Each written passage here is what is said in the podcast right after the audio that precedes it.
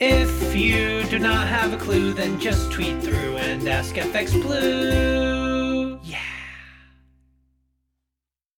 Hello from a mightily cold Monday the 27th. I'm FX Blue and this is the Market Brief. So things are looking up for Chancellor Hunt. Depending on who you listen to, he may have between £10 billion and £25 billion more than originally expected to fund his budget on March the 15th. This will allow for a much more expansive budget with options to deploy funding for growth, where he was previously expected to rather batten down the hatches and stave off the recession as best he could. Sir Keir Starmer has been on. Within the 5-point plan he set out for if Labour win the general election, he wants to make the UK the fastest growing economy of the G7. Of course he does.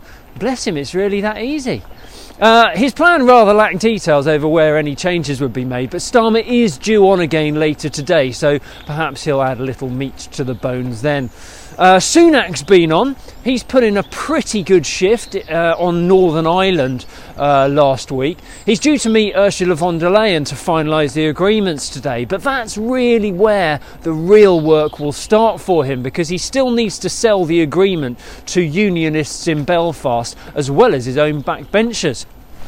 Brexit, hey? Whoa, it's the gift that keeps on giving. Over in the US, Janet Yellen has been on. She was at the G20 summit where she called upon other G20 leaders to join together and condemn Russian aggression in Ukraine. But back home this week, she will start talks with Senate Republicans over the fiscal deficit. She wants to discuss the deficit reduction, but not as a condition of raising the debt ceiling.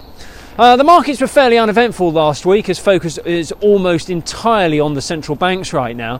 The dollar index rose to around 105.25 as the Fed minutes suggested that another 50 basis point rate hike might still be on the cards. Sterling closed out the week around 119.50 against the dollar and rather lacks any momentum at the moment. And we can probably expect more of the same this week, because the calendar is rather lacking of any Tier 1 data. We open the week from around 119.30 against the dollar. We're about 113.20 against the euro, and euro dollar is around 105.40 this morning. Right, that's it from me. It's mighty chilly. Hope things warm up for you. Join me again tomorrow.